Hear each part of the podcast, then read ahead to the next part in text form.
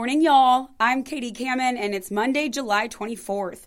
On this date in seventeen seventy-four, the U S Supreme Court ruled unanimously that President Richard Nixon had to turn over subpoenaed White House tape recordings to the special prosecutor of Watergate. And on this date in nineteen ninety-eight, Steven Spielberg's film Saving Private Ryan, starring Tom Hanks, was released. And here's your Monday morning trivia question. On this date in eighteen sixty-six, the first state that had joined the Confederacy was readmitted to the Union. But which state was it? I'll tell you in just a couple of minutes. But first, let's head over to the Live five First Alert Weather Center for your Monday forecast. And good Monday morning to you. I'm meteorologist Joey Silvana. Drier day ahead, not as many showers and storms. Still can't rule out a little bit of rain today, starting out in the seventies, going through the eighties. We'll wind up in the upper eighties to around ninety degrees. Hot but not too hot this afternoon. Some isolated storms going to be a possibility today. Rain chance overall this week, very low, about twenty to thirty percent chance of a shower thunderstorm each day. ninety-two tomorrow and Wednesday will be at ninety-three. Three Thursday, ninety-four Friday. So gradually getting a little hotter as the week wears on. And by the time we get into the weekend, only a small chance of a shower or thunderstorm with highs in the mid to upper nineties. You're listening to Morning Y'all, your local headlines and first alert weather forecast, powered by the Lowcountry's news leader, Live five News. Now, let's get to your morning headlines. The South Carolina Law Enforcement Division has announced it'll work with S C State Campus Police to conduct an active shooter drill today. That drill will include an active shooter scenario involving blank rounds and gun noises. Those officers will operate around the A wing of Turner Hall, and the campus will be placed on a lockdown. The drill starts at nine a.m. and is expected to last about two hours. Dorchester School District four will also be holding an active shooter response drill this week. It'll be at Woodland High School. Officials did the same training at Somerville High School last week. Now, they haven't announced what day of the week this drill will take place. The exercise will involve clearing rooms out one by one before fire rescue can come check on the victims' injuries. The Georgetown County Sheriff's Office is holding a community meeting tonight to hear from you about your needs. The meeting is a chance for Sheriff Carter Weaver and other Uh, deputies to get some insight on how to better protect the community. That meeting will be at six p.m. at Plantersville Elementary School, and that address is on your screen. All state and locally elected officials for the Plantersville community have also been invited. The Isle of Palms cleanup crew is looking for some volunteers for two beach sweeps this week. It's a chance for you to help pick up litter on the beaches. Those pickups are tomorrow from six to seven p.m. and Wednesday from seven to eight a.m. Volunteers who stay for more than a half hour are able to d- get some discounts at participating I O P restaurants. No advance registration is requ- required. And you can check in at the beach walkover at the eleven hundred block of Ocean Boulevard. Charleston County, along with the S E C Grant Consortium and the Citadel, are teaming up for a heat health research project. Part of this project includes fighting extreme heat with pavement technology. So far, the pavement technology has been placed in two neighborhood streets. And our Destiny Kennedy joins us live in Charleston right now. So, Destiny, tell us more about this project and what's next for this new technology. Good morning. Good morning, Katie and Shelby. I had the opportunity to watch Pavement Technology Incorporated spray here on Drake Street, which is an area that experiences higher temperature.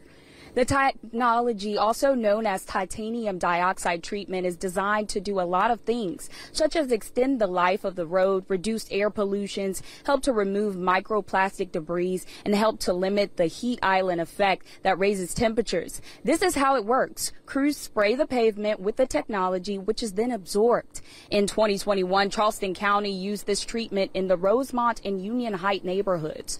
According to officials, testing on the roads found the pavement technology extended the life of the road by five years, eliminating nearly all roadway microplastic debris and reducing harmful vehicle pollutions by thirty-nine percent. Technical consultant with Pavement Technology Incorporated, Ken Holton, says the project started out to improve the roadway and it now has turned into something even greater.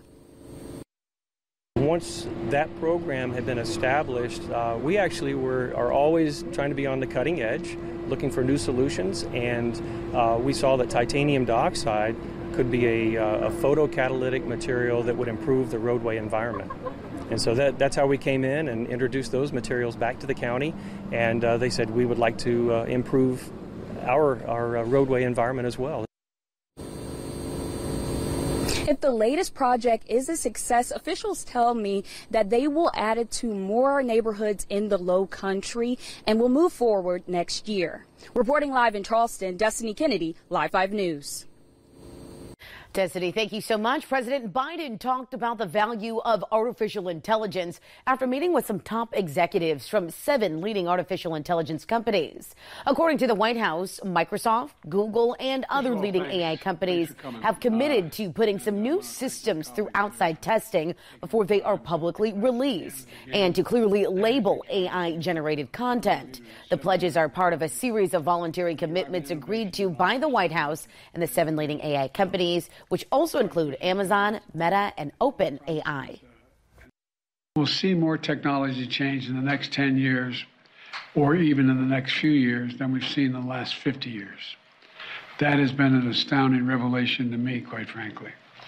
Artificial intelligence is going to transform the lives of people around the world. The group here will be critical in shepherding that innovation with responsibility and safety by design to earn the trust of Americans. And supporters say the goal is to make A I systems and products safer and more trustworthy. This comes as Congress and the White House work to develop more comprehensive regulations to govern the rapidly growing industry. After a four-day trial, the man who broke into a University of South Carolina student's home and sexually assaulted her back in twenty twenty-one is sentenced to life in prison. A jury found forty-one-year-old Robert Drayton guilty of criminal sexual conduct, burglary, and kidnapping. In April of twenty twenty-one, Drayton broke into a U S C student's Five Points apartment. Prosecutors say Drayton broke the woman's nose and strangled and sexually assaulted her. The victim was eventually able to fight him off and run to safety. Drayton will spend life in prison without the possibility of parole. Will continue to follow this story. The local food truck industry is exploding in popularity this summer, but it could also increase some safety risks for workers. Our Caitlin Ashbaugh talked with the owners of some of your favorite Lowcountry spots on how they're dealing with the heat. Everyone loves the idea of on the go, and that's why food trucking has become so popular in the Lowcountry. But with heat indices in the triple digits, it has some rethinking if convenience is worth trading for safety. A phenomenon you may have seen online, cancellation after cancellation from food truck workers due to the heat. While most are equipped with fans or A C, owners say it doesn't make a difference when you're firing up grills, cooking, and moving around constantly. It only takes up to an hour for a truck to reach up to one hundred ten degrees. One owner says it's her passion, but it's not an easy gig, comparing a regular day of service to what she calls cooking acrobatics. Another offering advice for businesses still attempting to do what they love, even with extreme heat conditions. You're so busy on the on the food truck, it's hard to take care of yourself. Um, and getting that water, getting the electrolytes, getting the salty foods in your in your system. So you're busy the whole time and just got to remind yourself. Along with that sentiment, owners added it's always important to stay alert and aware of how you're feeling and take breaks when you need it. Reporting in West Ashley, Caitlin Ashbaugh, Live five News. At the beginning of the show, I told you that on this date in eighteen sixty-six, the first state was readmitted to the Union after the Civil War. It wasn't South Carolina. The first state readmitted was the volunteer state, Tennessee.